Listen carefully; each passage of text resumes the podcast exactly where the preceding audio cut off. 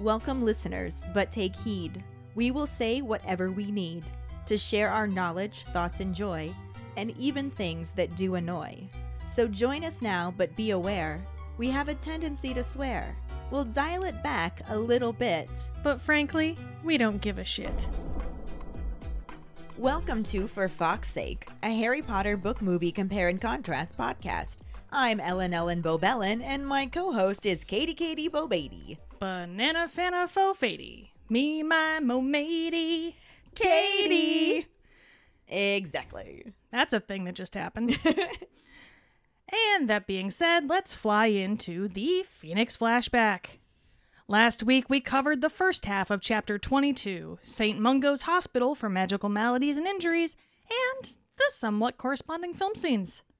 Harry seems to have all of the answers, but none of the questions. McGonagall gets to use her passion for creative writing to throw Pepto Bitchmall off the scent. We learn that you're never alone in the wizarding world if you have a big enough art collection because they're magically connected. Dumbledore puts his travel agent license to good use by whipping up some black market port keys. Kreacher acts like a lawyer who knows he's going to be objected to but still says whatever the hell he wants anyway. Sirius does his best not to look outwardly excited that something is actually going on. And the Weasley kids handle the news of their father's attack with all the fire their tresses imply. Accurate. Mm-hmm. During episode 156, look at me, bitch! Our Potter pondering was what do you think that silver instrument with the pale green smoke that Dumbledore used was and was telling him? Hi, Ellen and Katie. This is Ashley with this week's Potter Pondering. What do I think the instrument with the pale green smoke is in Dumbledore's office? And I don't fucking know. I don't have a clue. But I know what it signifies, what it's supposed to mean, what it's supposed to be telling us. This is when Dumbledore figures out that Nagini is a Horcrux because Harry is seeing through Nagini's eyes in his vision bobs, and a piece of Voldy is in Nagini, and that's why this happens. And that's why Dumbledore was all mystical, like essence divided. Hmm, you know, as shit. So that's what that's supposed to mean. But as far as silver instrument with green smoke, and we don't know what the fuck this is from Harry's perspective, it's just to show us from Harry's perspective that Dumbly is the baddest bitch. You know, only bro who can fuck up Grindelwald, who could be a match for Voldemort, even though he can't kill him because the prophecy is just, oh, look at this bruh in his office with all this fancy shit. I don't even know what the fuck it is. Damn, he tight, you know. I think that's all that was for. But I did turn over in my head a few times to, you know, kind of maybe make a guess. And it was kind of making my head hurt because I have no fucking clue. And I think that was the point. But yeah. Hey guys, Jackson here with my Potter Pondering for this week. That little silver instrument of Dumbledore's. I think it was just to gain insight into the connection between Harry and Voldemort, and because it came with an image of a snake, I think it confirmed Nagini being a Horcrux for him. So yeah, it was just more research into the Horcruxes. I don't know exactly what it does, how it shows it, but I think that's the best explanation. now, as for McGonagall's story to Umbridge, I think she would have just told them the headmaster wants them. It's private. Go back to bed, bitch. Hi, Ellen and Katie. It's Megan calling in with my Potter Pondering. I think that Dumbledore said, but in essence, divided. I think that he was talking about Voldemort's soul because he, at this point, had already suspected that Voldemort had been creating at least one Horcrux. So I think that this, for him, is the moment when he realized that the snake was one of Voldemort's Horcruxes. Thanks.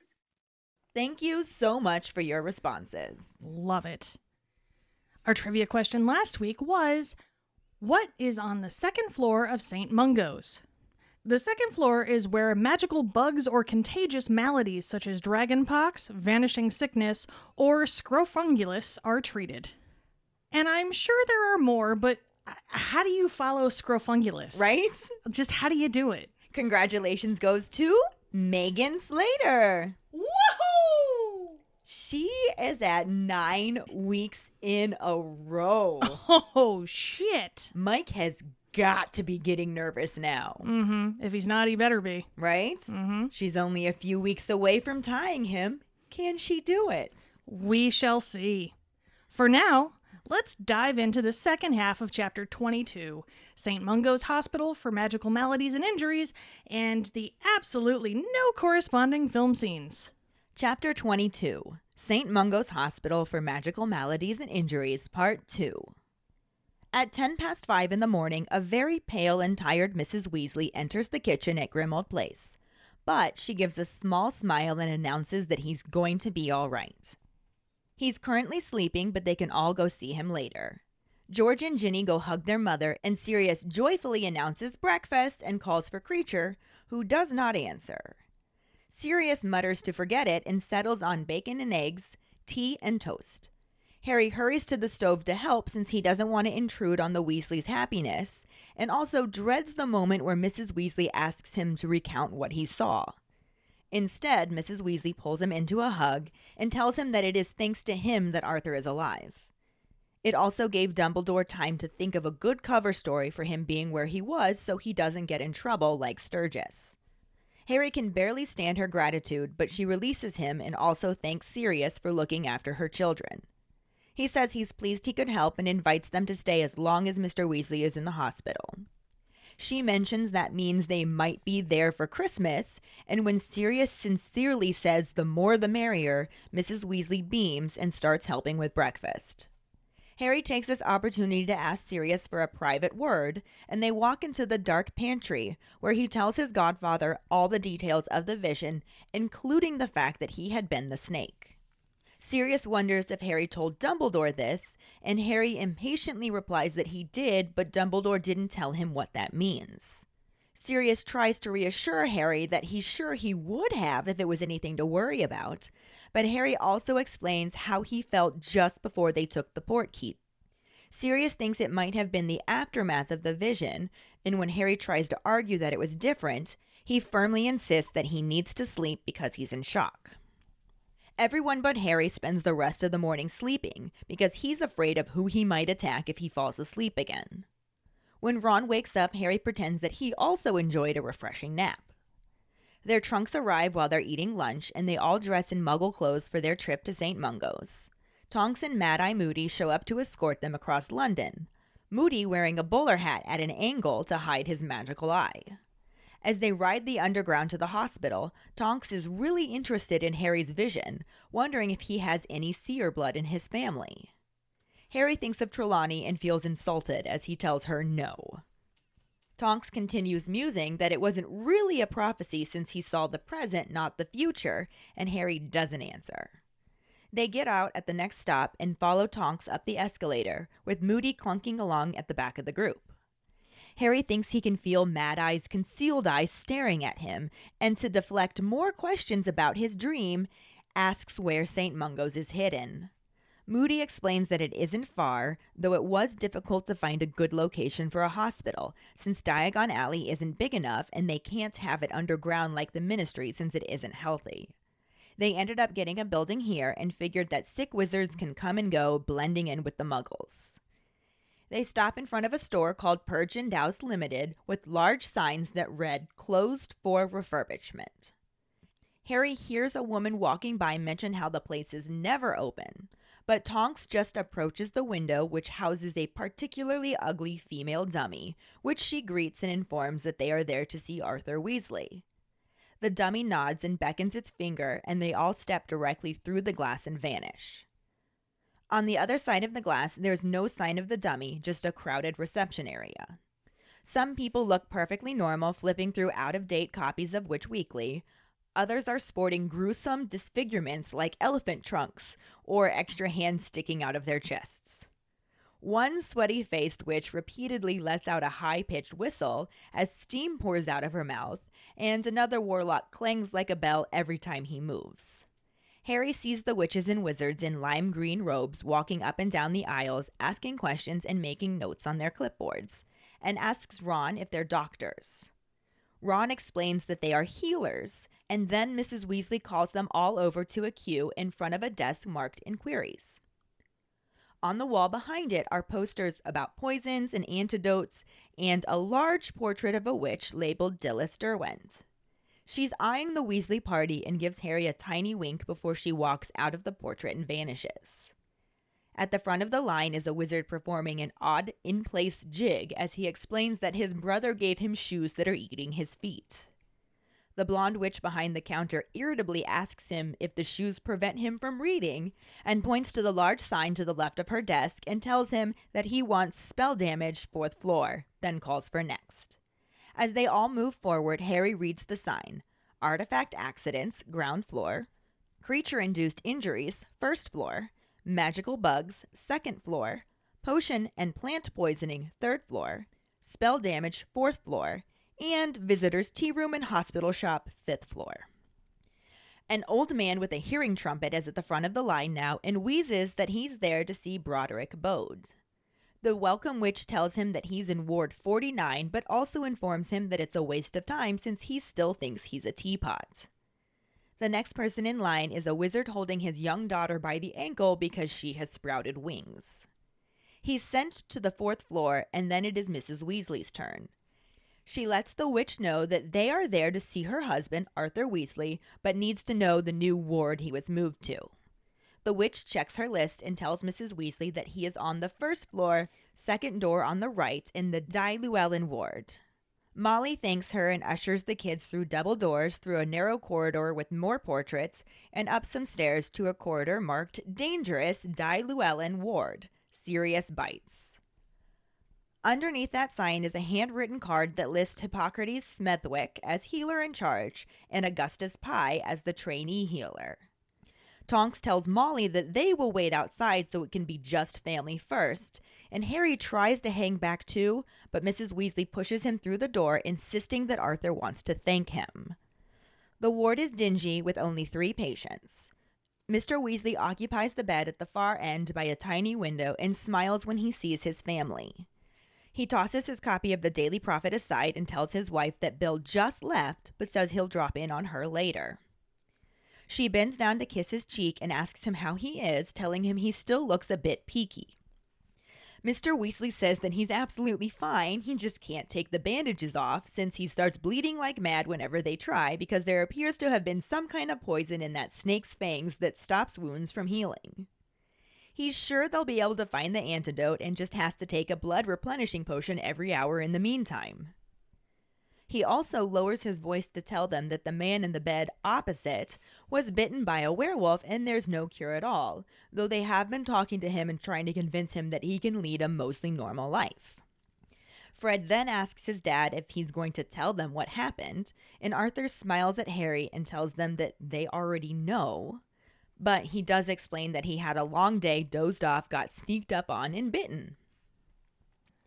When Fred asks if the prophet reported the attack, Mr. Weasley almost slips and reveals too much information, but catches himself with his wife's warning and covers to avoid telling the children where he had been when it happened.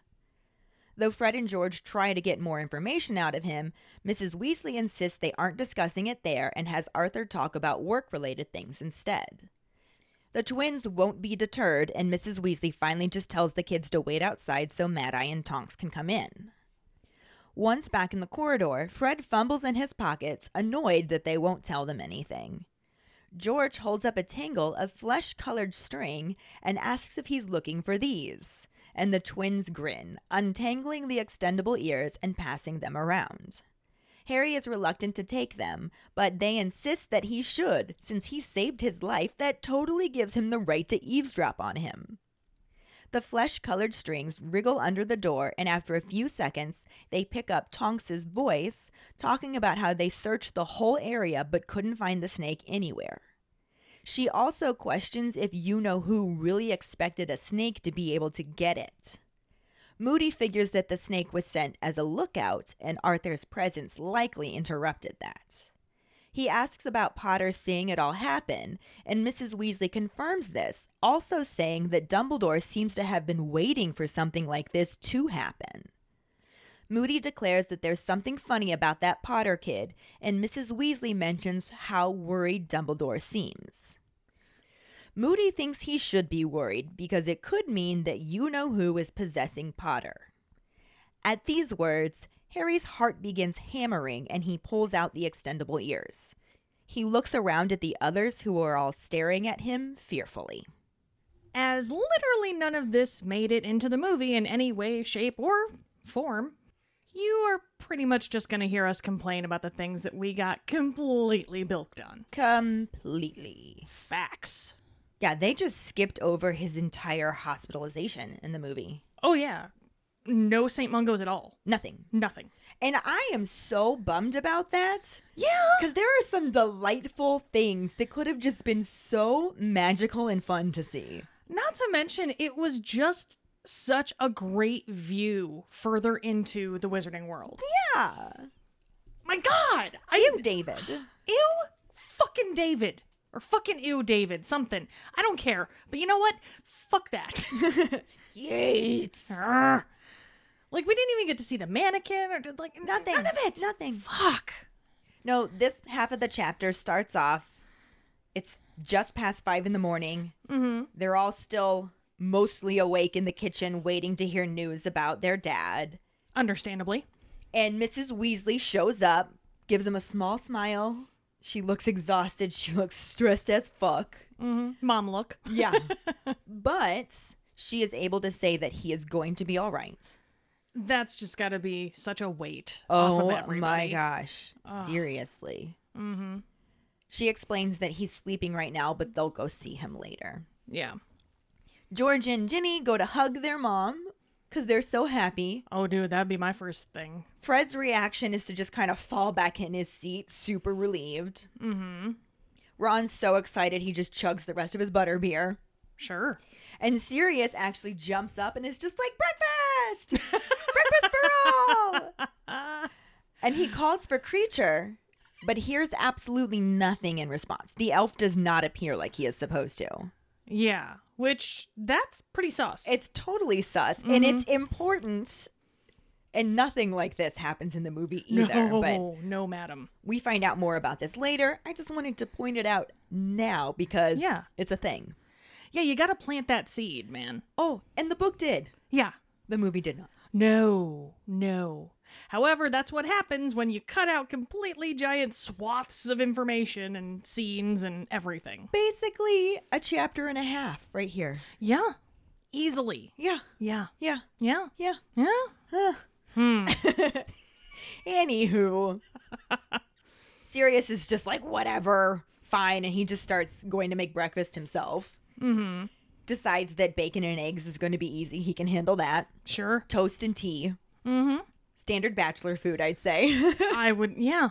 easy to make for a slightly larger group. Mm-hmm. And Harry goes to help because he doesn't want to intrude on the Weasleys' happiness. This is a family moment. Yeah. He has not fully accepted that he is part of this family yet. Mm-mm. Of course, he also feels super guilty. And he does not want to have to tell the story again when he expects Mrs. Weasley will inevitably ask him about it. Mm-hmm. But what happens instead is she just pulls him into a Mama Weasley hug Like she does. and tells him, Thank you. Yeah. Because if it hadn't been for Harry, Arthur would have died. Yeah. And as we know from interviews, he was supposed to die. Mm-hmm. And basically, she couldn't do it. Yeah. Which, I mean, we also know what she did do instead. Right. I don't know if I like the trade off. I mean, I didn't like the way it did go, and I wouldn't have liked it the other way either. So I, I just, I'm gonna cry. Can we move on? Yeah, okay. Okay. She also tells Harry that because they got this forewarning of the attack, it gave Dumbledore time to come up with a story to explain why he was there, even, which I'd love to know what that story is, too. Mm-hmm. Definitely. And if he hadn't have been able to do that, he could have been in huge trouble, like with what happened with Sturgis Podmore, because he got arrested for being in the ministry when he wasn't supposed to be. Yeah. But he got caught red handed, Right. there was no time to make up a story. Exactly. And that's why Dumbledore said he needed to be found by the right people. Right. Mrs. Weasley's gratitude, though, just kind of pokes at Harry's guilt. Well, yeah. He doesn't feel like he deserves this gratitude. At this point, he's still worried that he's the one who attacked him to begin with. Mm-hmm. So he's just like, yeah, I mean, I saved him, but I also hurt him. So Yeah. stop thanking me. I'm fucked up. That should just be the title of the book. Episode title. but anyway, Harry's very relieved that she releases him soon after yeah. and turns her gratitude towards Sirius, who just watched her kids throughout the night during probably one of the most stressful nights they've ever had. I was going to say, that's actually a really big thing. Right. And I love this little moment between them because we know they butt heads so much. And this is just the sweetest little sincere moment of appreciation between them. Yeah. Where Sirius is just like, I'm just so glad I could help because A, he likes this family, even if he doesn't always get along with Mrs. Weasley. Right. B, it gave him something to fucking do for the order. Yeah. And C, he's now not lonely. Exactly. And he was going in for a Christmas by himself with nobody but Kreacher and Buckbeak, Yeah. which I'm sure he appreciates Buckbeak's presence, but that Sure. is not the same. I mean, everybody loves a good horsey bird. However, I don't necessarily know that that cancels out the loneliness for other humans. I'm going to say it doesn't. No. So, Especially when you add in the fact that his other company was Kreacher. Yes. That's quite a downside. And it's a constant reminder that the majority of your loved ones are gone, Yeah. like dead. Yeah. And the rest of the wizarding world thinks you're some sort of murderer. Yeah. So lonely, super lonely. Yeah. Coming off of the trauma of 12 years in Azkaban. Exactly. I mean, it's better than the Christmas he had the year before. Probably, yeah. I suppose, because that was like caves and rats and stuff like that. But it's really not much better. No. It might even be worse because at least he had a little bit more freedom then. He had A little bit. You know what? And he also felt like he had a purpose Yes. at that time because he was like hunting down Peter Pettigrew and trying to keep Harry safe and- Yes. and, all this kind of stuff. And now he there's just nothing. There's nothing. And he's trapped in the childhood house that he fucking hated. Yeah. I think things went downhill for him. Yeah. You know what? I'm going to cry again. So, anyway, back to the sweet moment. mm-hmm. He's happy he can help, and he also offers up them staying with him as long as Mr. Weasley's in the hospital because he is closer, like Dumbledore said. Yeah, it just makes sense. Yeah, and Mrs. Weasley is very grateful for this because she knows it puts them closer, Mm-hmm. and it'll be so much easier to go see him and whatnot. But she also says that it might mean we're here for Christmas. Yeah. And Sirius gives such a sincere, the more the merrier, that Mrs. Weasley actually smiles. And I just think that's so sweet because of all of the times they butt heads and because she's had this really, really, really stressful night. mm-hmm. And Sirius was able to say something to cause her to smile. Yeah. He was able to like get through the doom and gloom of the evening. And he had to be just so relieved to hear that too. Like, Yeah. and now he's not going to be alone for Christmas. hmm, And I love it. It's I so do. sweet. I do too, definitely. Also, the fact that that's yet another thing less that Molly has to worry about is someone to keep an eye on the kids. Right. If they were at the burrow, not only would she have to do all that traveling to St. Mungo's all the time, With all the kids. with all the kids or leave them at home and who knows what would happen then Oh, I think we all know what would happen I mean- then. i mean but that's on the good like who knows what bad things could happen There's that, too. too. that's another issue and at least now she's like there's just got to be so much going on in her head and you know one of her top priorities is going to be her kids but obviously her husband is in grave peril you know right. and to have Sirius just be like you know what I got this. I got you. Like on a personal note as a mom, there is no better feeling than knowing that your child is with someone you can trust. And she feels like she can trust him. At this moment, yes. And yeah. Especially because he made it through the night without like Killing any of them. killing any of them or doing the dangerous serious thing Yeah. and being like, "Well, yeah, let's all go to the St. Mungos. I'll go with you. I'll be a dog." It's rah, rah, rah," you know? No, Exactly. it's perfect. So, yay for this moment. And fuck you David Yates for not Giving including us it. this, right? Mhm. I think also to go along with what you were saying is it takes the pressure of having to plan a Christmas meal off of her plate as well. Yeah. Like she can and she probably will do still most of the work. I'm sure she's absolutely going to take charge because she can't not. Exactly. It's Molly Weasley. Plus, that would be a great distraction for her. Mm-hmm. But the fact that she doesn't have to, Exactly. that's a big deal. and right she'll there. have more help here. Mm-hmm. But this makes her so happy, she immediately starts helping with breakfast, even though she's got to be exhausted. Oh, yeah. She gets that like surge of energy. Right. Like, okay, let's do this. Breakfast for all. All the dopamine. And this frees Sirius up enough that Harry can pull him aside to talk to him and confide in him, hoping that maybe he'll actually get some sort of insight on what the fuck's happening to him because Dumbledore wouldn't say anything. Right? No one else seems to know shit. So he pulls Sirius into the pantry for some privacy and tells him, This is what really happened in the dream. I was the fucking snake. And then I wanted to attack Dumbledore. Mm-hmm.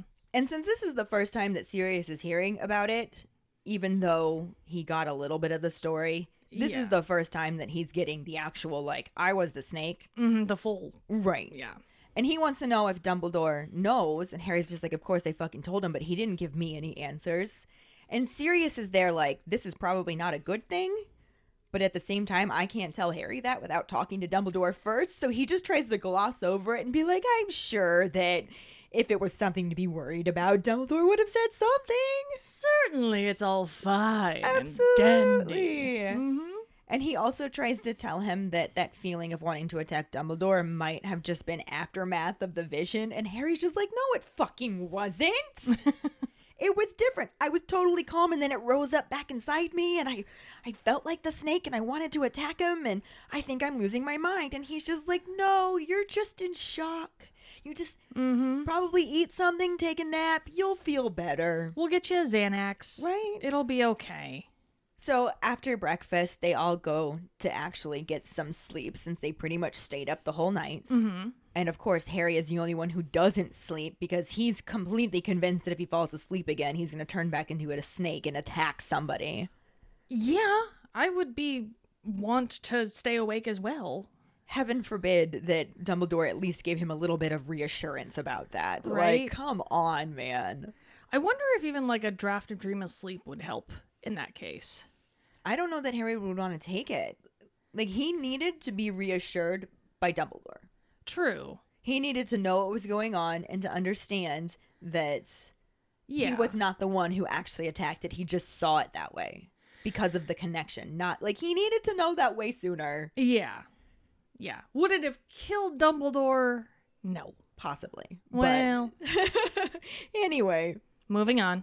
eventually everybody wakes back up, and when Ron wakes up because they share a room, Harry's just like, "Oh yeah, that was a really good nap too."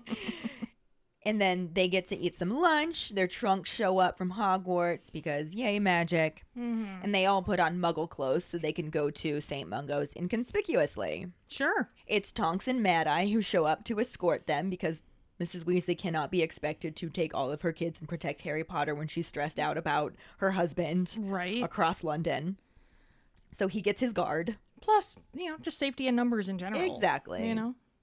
And they're in such a good mood because they're all so relieved and now they're napped and refreshed that they just laugh at Moody who shows up with a bowler hat like crooked over his face to hide his magical eye like that's not conspicuous Not at all.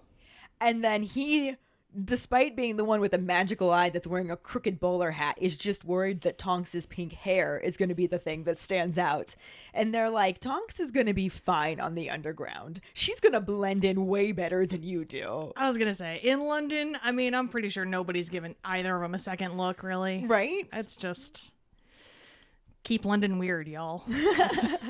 But on the train, Tonks keeps asking Harry questions about his vision. And wants to know if he has any seer blood, which just immediately makes Harry think she's comparing him to Trelawney. And he's like, What? Fuck you. No, I don't. That just kind of makes me sad a little bit. Like, it's not like there aren't real seers. it's not even like she's not a real seer. It's just very few and far between on her Yeah. end. Just, you know, it's occasional. But Tonks is kind of oblivious to how annoyed he is by this and just keeps talking to herself almost, mm-hmm. mostly. Like it's too Harry, but it's not. And she's just sort of thinking out loud, oh, it wasn't really a prophecy though, because you were seeing the present not the future. So I don't really know. I guess it's not seer blood, but it's pretty handy. And Harry's just like, I have nothing to say to this. I really just whatever. And thankfully, they get to their stop soon enough, so it kind of cuts off that Yeah. one-sided conversation where Harry's just like, "Please leave me alone." I can imagine her just being like, well, I mean, maybe if it was like a one second delay, that's technically the future. Suppose, you know, I guess that's technically, you know, it doesn't matter how far into the future it is, but it is in the future. And then if you take into account daylight savings time, and then, and Harry's just like, fuck off. Leave me alone. I'm so tired. But they all get out, and Tonks leads them up the escalator with Mad Eye at the back, and Harry can just feel him staring at him with his magical eye. And he's just like, oh my god, he's going to start asking me questions next. So he very quickly goes, So where'd they hide St. Mungo's? mm-hmm. which works. Yeah. And Moody starts to explain that it's not far from where they are, but it was really difficult to find a good location for a hospital because it needs to be very large, and Diagon Alley is not really big enough for that. And it's not like they can put it underground like the ministry is because that's not very healthy for a Yeah. hospital. Yeah, you need open space. Yeah. and- for sure. Real sunlight. And... Yes. Maybe not sewer adjacent. right. Just a thought. But they ended up acquiring a building not far from where they are, and they figured that sick wizards can come and go and just blend in with the muggles. And I love the fact that he specifically says this because as we go through the wizards and witches that end up in St. Mungo's, the idea of them coming close to blending in with humans just cracks me up so much. Yeah. But anyway, we're getting to that. mm. They get to a store that is closed, claiming it's for refurbishment, Mm-hmm. that is called Purge and Dowse Limited, which cracks me up also. because A, it is a terrible name for a store of any kind, Yeah, nothing in there sounds appealing. but it also kind of accurately applies to a hospital. Right? In the grand scheme of things, it's pretty descriptive Yeah. of a hospital, yes. Amusing little thing there. Yeah. But as they're walking up to the window, this muggle woman is walking by, and you just hear her kind of say, Well, this place is never open. Like, that's not suspicious, but just walk on past it. Don't think anything of it. Right? I gotta wonder what her style is like if she kind of sounds like she wants it to be open. Right? or just curious. But I, yeah, I guess. anyway, Tonks leads them up to the window, and in this window, there's just a very ugly female dummy, like a mannequin. Mm-hmm. And she says, Watch her, and leans forward to whisper that they're there to see Arthur Weasley. And Harry has this moment where he's like, How is the dummy going to hear her speaking that? qu- How is the dummy going to hear her?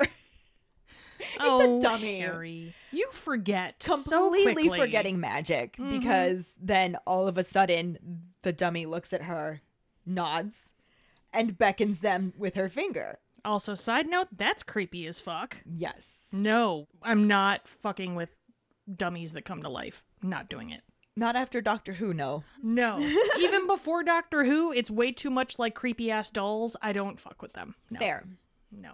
But Tonks grabs, I think, Ginny and Mrs. Weasley's arms. I know, like the first two, and she just sort of pulls them straight through the glass into the mm-hmm. window. And Harry just kind of looks around like, did anybody notice people just vanish into a window and nobody's paying any attention? So they all just follow through. This from the boy who's been running straight at a wall for Right. five years at this point. Like, this is pretty par for the course, Harry. Yeah.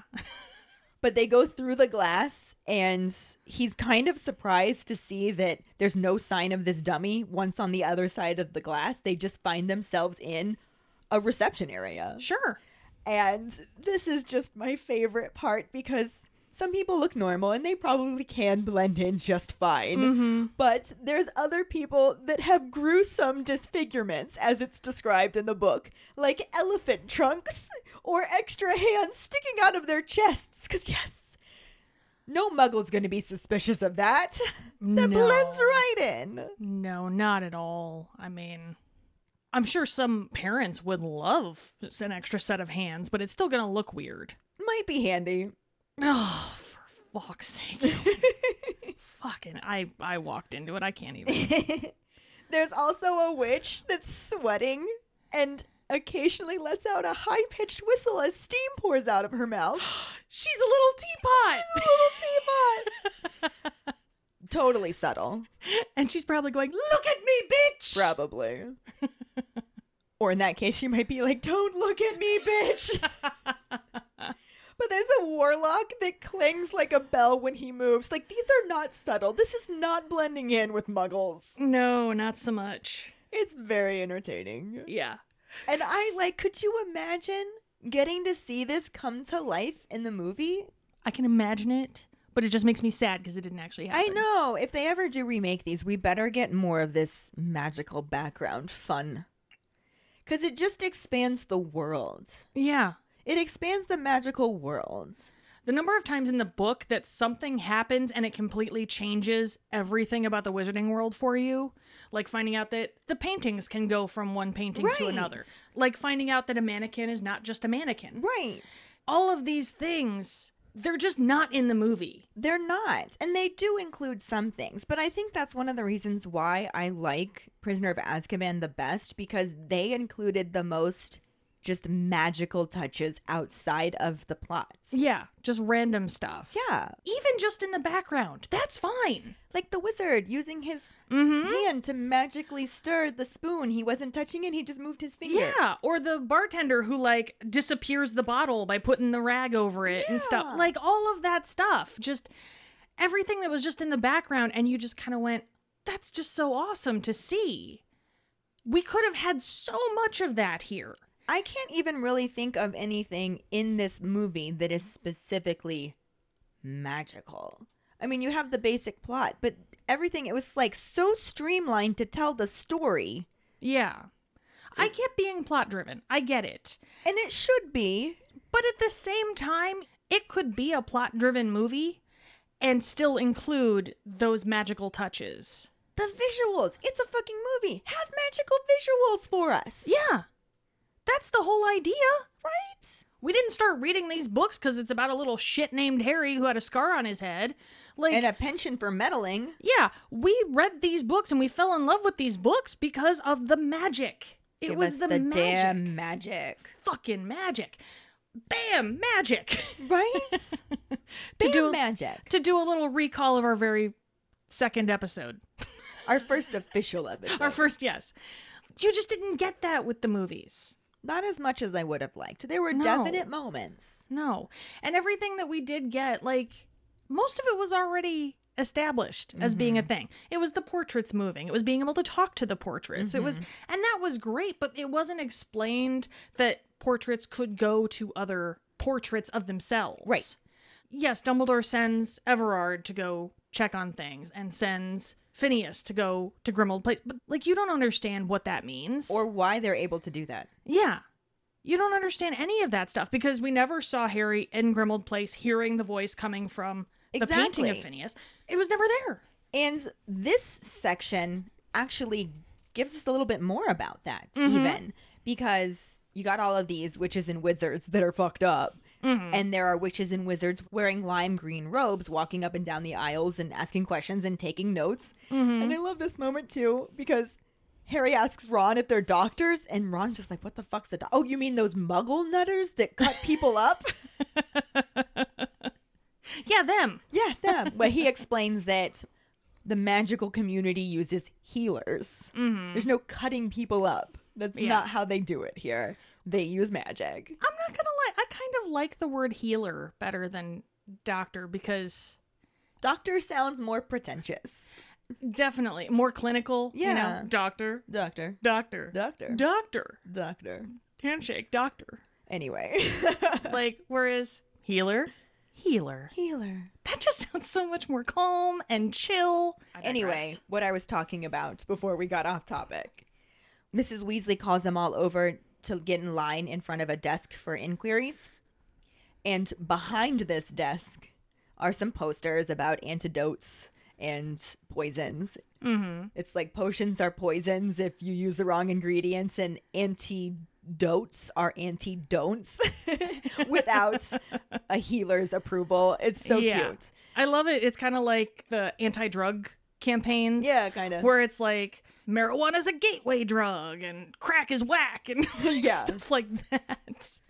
Hugs, not drugs. Antidotes are antidon'ts. Exactly. Except, isn't an anti-don't two negatives? It's a double negative, so it means do it. Teenage me is going to say yes to that, obviously. Do the antidotes. Do them. Do them, kids. Anyway, don't do drugs. Or do drugs. Do all the drugs. Anyway, the point that I've been trying to get to, but there's so many other little things along the way, Yes. is next to these posters is a very large portrait of a witch that is labeled Dillis Derwent. we know that name. We know that name. Not from the movie. Not from the movie. No.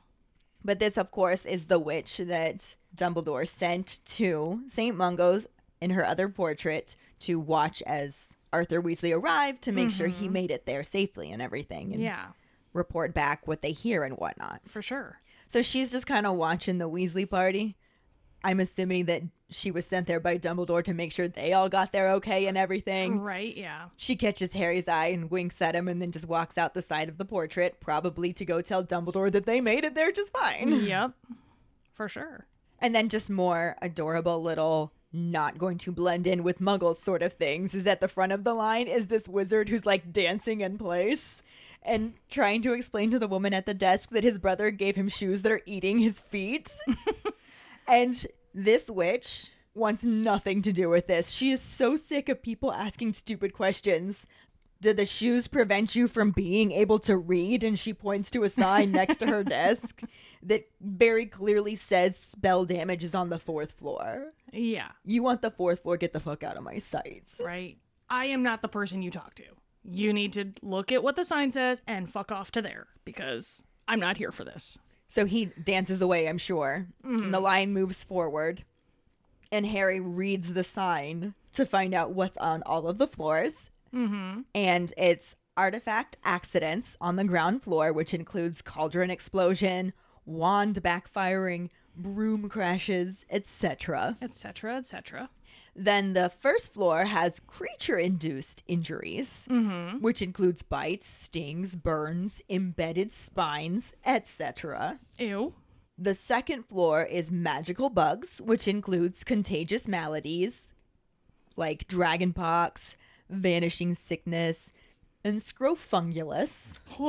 Which that was our trivia question. It sure was. Again, I'm so curious about Scrofungulus, but all at the same time, I want to know nothing about it. I'm not gonna lie, I picked this one as the trivia question just so we could say scrofungulus a bunch. You're welcome. Well, that's rude. Super rude. So, Moving on. Ellen. The third floor is potion and plant poisoning. Mm-hmm. That includes rashes, regurgitation, uncontrollable giggling, etc. Sure. Oh my god, how hilarious would that be? To like get a glimpse of the third floor where people are just laughing. It depends on the laugh. True. Entirely depends on the laugh. If it's my child, she's got an adorable laugh, and I will listen to that all day long. However, if it's someone who like cackles like constantly, I would cry. How was that again? Hope you like that. I did. I wouldn't want to hear it all day. Nor am I asking you to do it all day, so Thank God. Moving on. Spell damage is on the fourth floor. This includes unliftable jinxes, hexes, and incorrectly applied charms, etc. Mm-hmm. Which is where they sent off the dancing guy with feet eating shoes. Sure. And then the fifth floor has the visitor's tea room and the hospital shop. Which is funny to me because I feel like the hospital shop and stuff would normally be on the first floor. That's so that supposed to be right when you walk in. yeah, you go through it and you buy stuff on your way to where you're going, so they spend more money. But if you put it up on the fifth floor, then you have to go out of your way to get there. And I feel like they're going to lose money because of that. Definitely.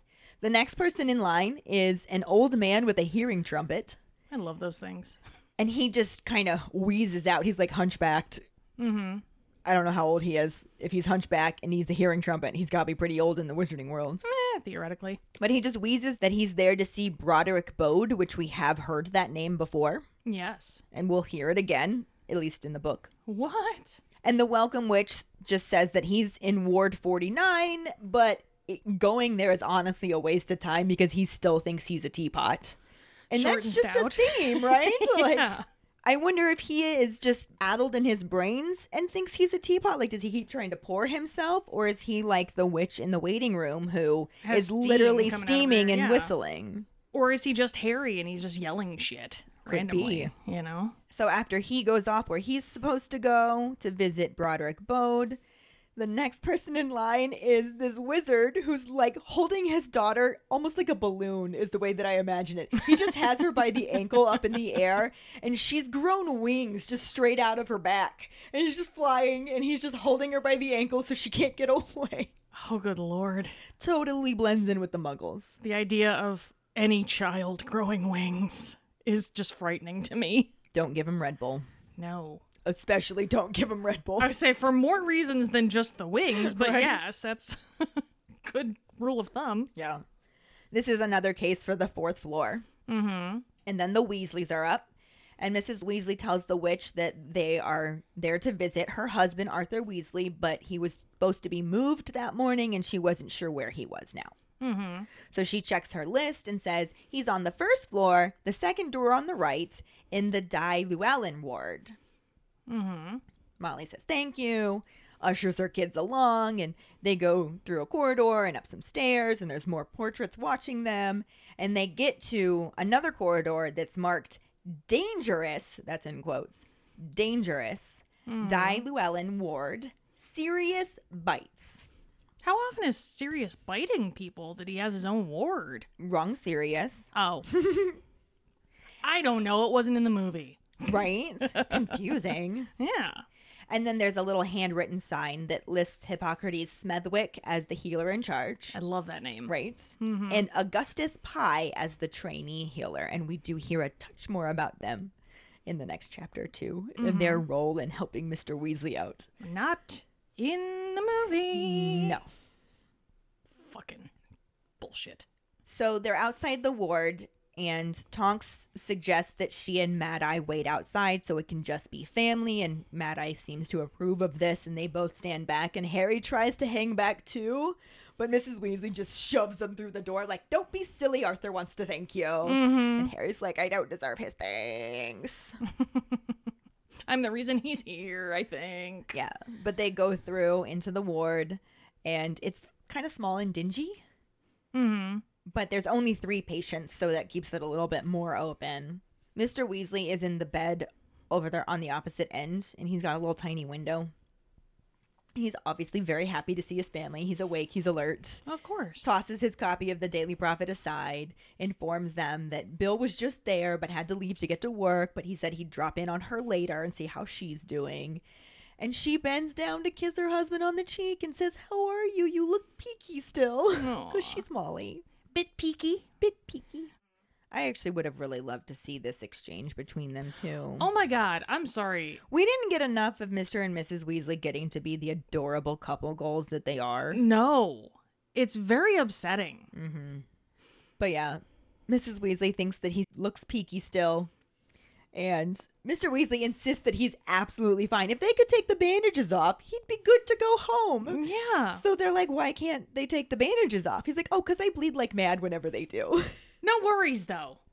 Totally good. He actually says that though. He's like, it's fine though. There just seems to be some kind of poison in the snake's fang that stops this wound from healing. So Yeah. they're gonna find the antidote at some point. And in the meantime, I just take a blood replenishing potion every hour because that's super convenient. Part of the reason why he's so high spirits and sure that he's gonna be fine, it's not that big of a deal, is because one of the other patients in the room was bitten by a werewolf. And of course, Molly is immediately like, A werewolf, is it safe? And Arthur's just like, Molly, it's two weeks from the full moon. Mm-hmm. Like, we know a werewolf.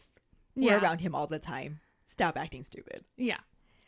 And he says that there's no cure for that at all, but they've really been trying to talk to him about how he can lead a mostly normal life. And he was like, I even tried to tell him that I knew a werewolf who got to live fairly normally and he handles it just fine. Yeah. And I'll get you in touch. yeah, and they're like, and they're like, what did he say to that? And he says, oh, he threatened me with another bite if I don't stop talking. Oh, so you mean they don't want to go to the dog park together? No. Fred then tries to change the subject to get some information out of his dad. And he's just like, so you're gonna tell us what happened? Nope. And Arthur just smiles at Harry and says, I mean, you already know what happened. I had a mm-hmm. long day. I dozed off. A snake snuck up on me and he bit me. Yeah. Fred then asks if the prophet reported the attack because Mr. Weasley had just been reading it. And mister mm-hmm. Weasley says, Oh no, they don't want to know that a bloody great snake nearly got in the me. I mean, it wasn't quite that awkward, but he was starting to say, got in the ministry. Yeah. And Molly was just like, Arthur. and he said, got me, nearly got me. The snake nearly got me. Ixnay on the industry mate, damn it. So naturally, Fred and George immediately start trying to get more information out of him, and Mrs. Weasley's just like, uh uh Tell us about work, Arthur. What were you doing earlier in the day? Right. This isn't Hagrid, guys. Right. Not that far off at moments. True. But definitely better at secrets than Hagrid. Definitely. Immediately caught himself change the subject, talking about work. And the twins are just like, uh uh we want to know more about this, and we want to know more about this, and we want to know more about this. And we want to know it now. And Mrs. Weasley finally was just like, out. you wait in the corridor. We're going to bring Mad Eye and Tonks in so they can talk to Arthur too. Yeah. So they, you know, begrudgingly leave.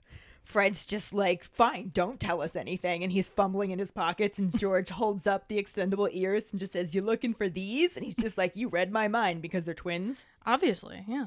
And they untangle them and start handing them out to everybody. And Harry's really reluctant to take his. He feels really weird about eavesdropping.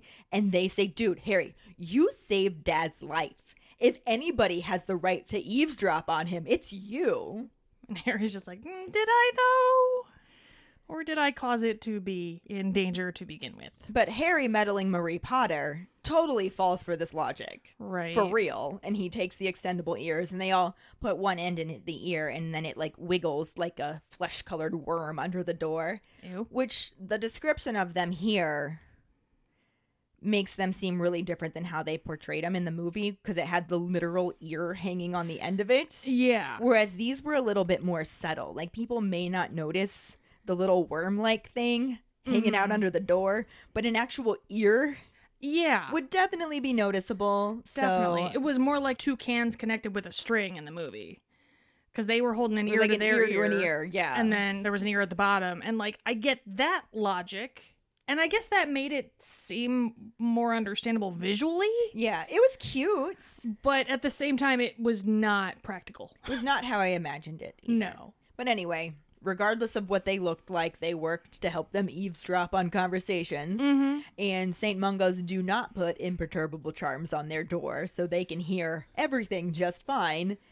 And once reception gets figured out, it jumps into them listening to Tonks talking about how they searched the whole area but couldn't find the snake anywhere. It apparently just vanished. And then she also says, I don't get it though. Do you think that you know who actually thought the snake would be able to get it? And yet another mention of the infamous it. Right. Mm-hmm. So we know there's something there. Yeah. We knew from before that there's something Voldemort was after. The movie did give us that he did not acquire it. Yeah, and then we heard Sirius like dream voice Sirius saying that he's looking for something he didn't have last time. This confirms that it wasn't necessarily an attack on Arthur. It was an attack on whoever was there at the time. Or they weren't expecting somebody to be there and he just sent the snake as a lookout, which is Yeah. what Moody thinks. True. He says, you know who probably sent the snake to just look around and see what was there that would be an obstacle. And yeah, some reconnaissance. Yeah, and you will. encountering Arthur interrupted that. Yeah. Had Arthur not been there, he probably would have gotten a better look. Mm-hmm. But no, Arthur fucked that up. Good job, Arthur. You really did your job just maybe a little too enthusiastically. Yeah. Anyway, Moody is figuring that the snake was a lookout. He also asks about Potter seeing the whole thing because they heard that he saw it, but now he's just like he saw all of it, like yeah. from the snake's point of view. And Molly says, "Yeah, Not just the aftermath of it. no, or- he yeah. saw it." And Mhm. Dumbledore seems really worried about it, but it's almost like he's been waiting for something like this to happen. So even though he's worried, he was not surprised. Yeah. And Moody thinks it's perfectly understandable that Dumbledore is worried. He thinks he should be worried because it is likely that that means you know who is possessing Potter. And Potter obviously has no idea that that's the case No. until now because extendable ears. Right? Great time to find out when you're like surrounded by your friends who are all hearing it at the same time as well. Yeah, and he should have been told that from Dumbledore. Yes. Much definitely. sooner, immediately after this happening. Mm-hmm. Or at least by a proxy of Dumbledore. Like, Something. something. to find this out in this way freaks the fuck out of him. He pulls the extendable ear out. His heart starts pounding and he just looks around at everybody who are now looking at him scared. Mm-hmm. And I don't know if they're scared of him or scared for him or maybe like a mixture of both, Yeah. but that look on their face has got to just send him further into the spiral that he's already in. Yeah. Almost reminiscent of Chamber of Secrets when everybody thought he was the heir of Slytherin. Right. And everyone was like looking at him in such a way. And even at the time, he didn't know. Mhm. Am I doing this and not knowing it? We're having flashbacks to that moment. Harry certainly is. Mm-hmm. And he feels, I imagine anyway, he feels like if he is being possessed by Voldemort, that Voldemort is making him do these things and he is doing them. Mm-hmm. So this does not make him feel any better to find out in this manner. No. And this is totally a fuck up on Dumbledore's part for not just telling him. Definitely. I mean, it was volatile information to find out to begin with, but then to find out from another source who wasn't even addressing him. Right, because you were eavesdropping, you can't even go talk to somebody about it because you weren't supposed to hear it. Exactly. It's all of the awkward. It is. But Mm-hmm. it is also where the book chapter ends. I mean, good time for it to end. Yeah, it's a hell of an ending. It is. Yeah. It's like a cliffhanger cut off of that chapter. Thank goodness the next chapter has already been released. Right. good thing there's no waiting to see what happens next. right? Except for this podcast, because you'll have to wait till next week. Yep, that's how it is. Mm-hmm. And since there were no movie scenes, as we have discussed at length, that means that there are no actors to talk about. No, but there should have been. There really, God, there So many. really should have been. Dillis would have been great to see. All the healers. All of the background witches and wizards with elephant trunks and extra hands and teapot Right? whistling and steam and the little girl with the wings. And the mannequin. That would have scared the shit out of me, but I still would have liked to have seen it. Worth it. I digress. But yeah, so no actors. No actors. Let's just move on to the Potter pondering. I guess. What we really want to know is what you think about the movie leaving out the visit with Arthur and St. Mungo's and the kids overhearing Harry might be possessed by Voldemort. I don't know that any of you are happy about this, so we're just going to give you this opportunity to rant. Yeah. Find the post on our Facebook page and share your thoughts, or call us at 216 526 6792 and leave your response as a voicemail. Make sure you start off telling us your name and then go into your answer. If you get it to us by the Wednesday before, we'll be able to get that in the episode. Mm-hmm. If not, don't forget you can also stitch your response on TikTok or just comment it on social media. We really look forward to reading, hearing, and seeing them. Mm-hmm. This will bring us to our sorting hat story, which is from Justin Reynolds. He writes I had known of Harry Potter in high school, but didn't give it much thought until after a stint in the military. Loading up trucks the morning that Order of the Phoenix was released helped feed my curiosity. It didn't take long to catch up, even trying to stretch out the Order of the Phoenix, because waiting for the next book in the series was going to be a miserable slog. I was suspicious of the movies as well, waiting to watch them on DVD. I was just as impressed as I was with the books, often going back and forth mid movie. My Patronus is a stoat. My wand is fir wood with a phoenix feather core, 12 and 3 quarters inches, and supple flexibility. The sorting hat always takes me between Slytherin and Gryffindor. Pottermore doesn't give me a definitive answer, and due to recent events, I can't in good faith go back to try and find something a bit more solid. Because Pottermore makes me choose, I'd have to pick Gryffindor. But it's close. I'd say by about 10 house points. Thank you so much for sharing your sorting hat story with us, Justin. Happy to have you on Team Gryffindor. yes, thank you. Aside from the Gryffindor part. I'll let that slide because I love you. And if any of you other keepers out there listening would like us to read your sorting hat story on a future episode, you can email it to us at forfoxsakepodcast at gmail.com. Let us know your house, wand, patronus, how you got into Harry Potter, and anything else you might want to share with us. Or you can message it to us over social media. This week's trivia question is What message does Dumbledore send Phineas Nigellus Black to give Harry? The first person who responds with a correct answer and the code word hashtag that's it will get a sticker. Another way to get a sticker is to rate and review us through iTunes or Facebook. Make sure to email us at forfoxsakepodcast at gmail.com to let us know you did, and we will get back to you to figure out which sticker you want and where to send it. Don't forget to find us and follow us on Facebook, Twitter, and Instagram at FoxSakePod. Following us on Podbean at foxsakepod.podbean.com will get you the episode as early as possible and give you a leg up in answering the trivia question. You can also go to our website at forfoxsakepodcast.com to check out our For Fox Sake and Harry Potter related merchandise for sale. Don't forget to subscribe to our YouTube channel where we post our weekly podcast episodes, cooking show episodes, vlogs, bloopers, and other random videos. If you would like to support us as a patron, you can sign up on patreon.com slash foxsakepod. $2 and up a month will get you some awesome perks like For Fox Sake swag, access to patron-only Facebook groups, chats, our Discord channel, virtual hangouts, and more. As always, any support you can give is greatly appreciated, even if it's just telling your Harry Potter friends about us. And if you don't have any Harry Potter friends, there's another reason to join our Patreon because you will meet some of the best Harry Potter people ever. I mean, just the best people ever, really. There's that too. Period. End of sentence. And join us next week when we talk about the first half of chapter 23 Christmas on the Closed Ward and the not really corresponding film scenes, though at least there are some film scenes. Thanks for listening. We hope you hear us again. I'm Katie, I'm Ellen. and in the meantime, Keep calm and Harry on! oh, for fuck's sake.